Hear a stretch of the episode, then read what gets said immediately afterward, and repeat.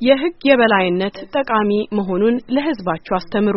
አንዳንዴ ዳኞች ስህተት ሊፈጽሙ፣ ዜጎችም የተሳሳተ ውሳኔ ሊወሰንባቸው ይችላሉ። ሆኖም ሕዝቦች ከመጥፎ ውሳኔና ሶሪያን ከመሆን መካከል አንዱ መምረጥ አለባቸው አሉኝ።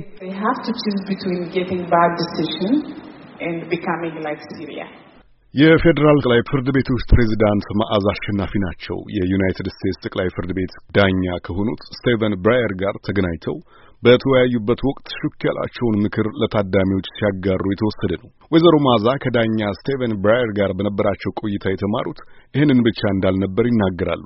በዩናይትድ ስቴትስ የኢትዮጵያ ኤምባሲ ተገኝተው የኢትዮጵያን የፍትህ ስርዓት ለማሻሻል ምን መደረግ እንዳለበት አብረዋቸው ለመከሩ የሕግ ባለሙያዎችና ምሁራን የኢትዮጵያ ጠቅላይ ፍርድ ቤቶች የሚያስችሏቸው መዝገቦች ከአሜሪካ አቻዎቻቸው ፍርድ ቤቶች ጋር ሲወዳደሩ በእጅጉ ስለመራራቃቸው ለመረዳት እንደቻሉም አጋርተዋል።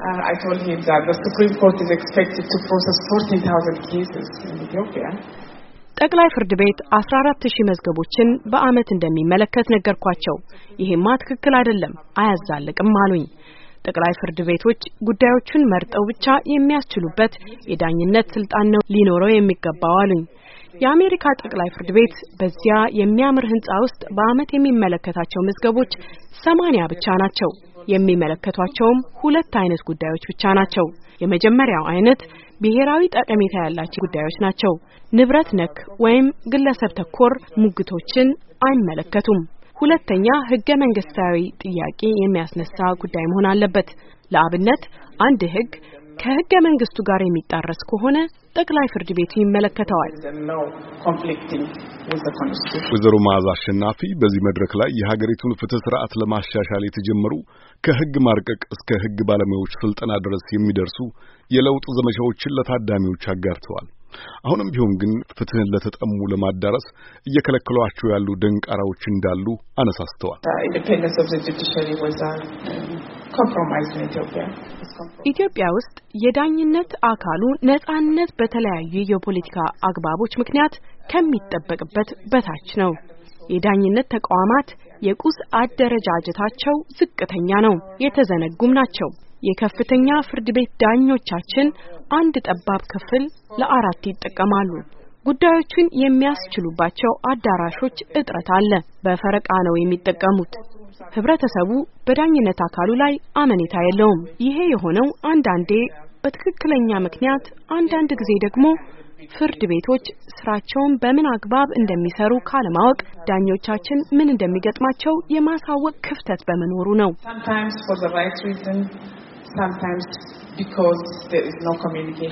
የአሜሪካ የህግ ባለሙያዎችና ተማሪዎች ማህበር ተወካይ በጠበቃነትና በዳኝነት የሚሰሩ ትውልደ ኢትዮጵያን ሀሳብና ጥያቄያቸውን ሰንዝረዋል። ስሜ እንደስታ ክንፈ እባላለሁኝ።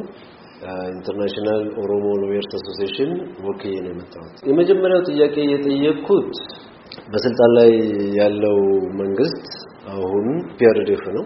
EPRDF ደግሞ ስልጣን ላይ ከዚህ በፊት ሲወጣ ብዙ ነገሮች promise አድርገዋል እና መጨረሻ ላይ ግን ሁላችንም በምን እንዳለቀ አይተናል። አሁን የሩሊንግ ሩሊንግ ኮሊሽኑ ፋክሽኑ የፒአርዲኤፍ ፋክሽን ይቀየር እንጂ still EPRDF ነው ያለው እና promise ያደረገው የፍርድ ቤቶችን ነጻነት የሚያረጋግጡ በእርግጠኝነት የሚያሳዩ ምን ምን ሊነግሩን ይችላሉ?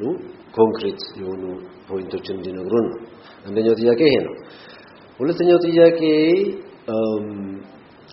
የውጭ ከውጭ ሀገር እርዳታ እናገኛለን ማግኘት ጀምረናል፣ promise promise ም አለን ብለውናል ዩኤስኤአይዲን ጨምሮ። ይሄ ግን ከውጭ የሚገኝ እርዳታ የ judicial independence ኡን የኢትዮጵያን judiciary independence ነጻነቱን ላይ influence አይኖረውም ወይ? አጠቃላይ ውይይቱን አስደስቶኛል። በተለይ chief justice መዓዛ impressive አመሰግናለሁ።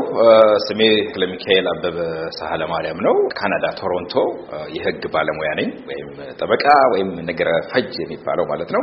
ከዚህ በፊት በውጭ ያሉ ጠበቃዎችና አገር ቤት ያሉ ኢትዮጵያውያን በቅርበት እንዳይሰሩ ያደረገው አገር ቤት ያለው መንግስት ከብቃት ማነስም ከፍራቻም ከስጋትም ውጭ ያለው ዳያስፖራውም ደግሞ አብዛኛው ተቃዋሚ ነው ተብሎ ስለሚታሰብና መቃወም ደግሞ መብት ሳይሆን ጥላቻ ተደርጎ ስለሚታይ ጭምር ማለት ነው። በዛ ምክንያት መስራት አልቻለም ነበር። አሁን ግን necessarily አሁን ያለው መንግስት እንደግፋለን ማለት አይደለም፣ ወይም ጥያቄዎች የሉንም ማለት አይደለም፣ ወይም የምንተቻቸው ነገሮች የሉም ማለት አይደለም። ግን በየእምነታችን የምናምነውን አምነን የምናምነውን ይዘን ቀርበን መስራት በምንችልባቸው ሁኔታዎች ላይ መስራት እንደምንችል የሚጠቁሙ ነገሮች አሉ። በተወሰነ መልኩ በሩ ተከፍቷል ማለት ነው። so ይሄ ነገር የሚቀጥል ከሆነ ወደፊት ባይቀጥልም በግድ እየገፋንም የምንችለውን ሁሉ ማድረግ የምንችልበት እድል ተፈጥሯል ብዬ ገምታለሁ። እኔ በኩሌ ማለት ነው። በውይይቱ ላይ የተገኙ የህግ ባለሙያዎች ብቻ አልነበሩም። ከተለያዩ ዘርፎች የተውጣጡ በጉዳዩ ላይ ሀሳባቸውን ማሰማት የፈለጉ ምሁራንም በስፍራው ነበሩ። የንግድ አማካሪው አቤል ጋሼ አንዱ ናቸው። አቶ አቤል ኢትዮጵያውያን ፍትህ ወዳድ ህዝቦች መሆናቸውን አንስተው ሆኖም መንግስታት ህጎችን አገዛዛቸውን ለማደላደል እንጂ ህዝብን ለማገልገል አለመጠቀማቸው የብዙ ችግሮች ምንጭ ሆኖ እንደኖረ ያነሳሉ። የአሁኑ የህግ ማሻሻል ሂደት ከታሪክ አስፈላጊውን ቁም ነገር እንዲያካትት ይሻሉ። 1925 በአዲስ መልክ የኢትዮጵያ ህግ በተቋቋመበት ጊዜ ንጉሱ የህጉን ለስርዓታቸው ማስፋፊያ ወይም ደግሞ የ power ማስፋፊያና መቆጣጠሪያ አድርገውት እንደነበረ የተዘገቡ ጽሁፎች አሉ። ዶክተር ባህሩ ዘውዴ Ethiopia history በሚለው መጽሐፍ ላይ ይህንን አትቶት እናገኛለን እና ህዝቡ የህጉ ባለቤት መሆኑ የሚታወቅባቸው ነገሮች ብዙ የጸኑ አልነበሩ።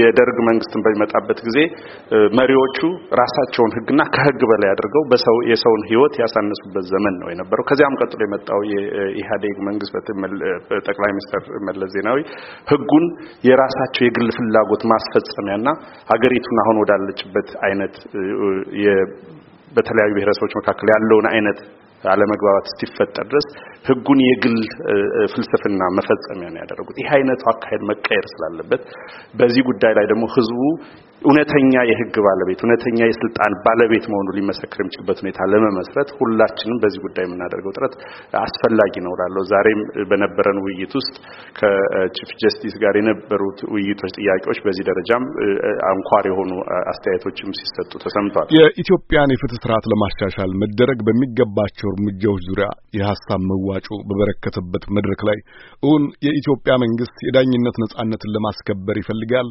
እየተነገረለት ያለውን ሂደት ለቁም ነገር ለማብቃት ሙሉ ፍላጎት አለው ወይ በሚል የሚጠቃለሉ ስጋት ቀመስ ጥያቄዎች መንሸራሸራቸው አልቀረም። በዩናይትድ ስቴትስ የኢትዮጵያ አምባሳደር ፍጹም አረጋ ግን የኢትዮጵያ ፍትህ ስርዓት ተሻሽሎ ማየት የኢትዮጵያ መንግስት ልባዊ ፍላጎት ነው ሲሉ ይሟገታሉ። እኔ እንግዲህ እስካሁን የተፈጸሙ የለውጥ ሂደቶችን በምናይበት ሰዓት ከልብ መሆኑን በደንብ ያሳያል። አንድም ማለት ሁሉም የፖለቲካ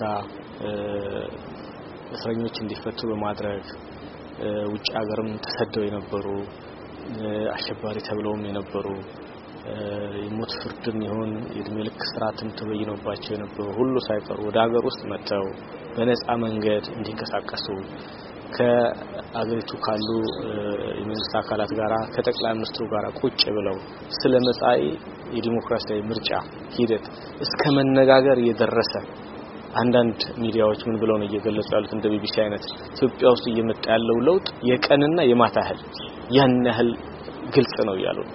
ስለዚህ እንደዚህ የሆነ እያለ ባለበት ሁኔታ እንዲህ አይነት መጠራጠር አላስፈላጊ ነው ነው የምለው። ስለዚህ በተግባር እነሱ ያላቸውን እያዋጡ እነሱም እንዲካተት የሚፈልጉትንም እያደረጉ በተግባርም እየፈተኑ አብረው ቢጓዙ ጥሩ ነው እላለሁ።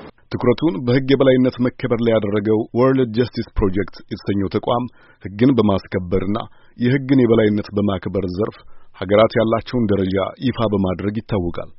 የመቶ ሀያ ስድስት ሀገራት ደረጃ በተካተተበት የያዝነው የአውሮፓውያን ዓመት ሪፖርት ኢትዮጵያ ከመቶ ሀያ ስድስት ሀገራት ውስጥ መቶ አስራ ስምንተኛ ደረጃ ላይ ተገኝታለች።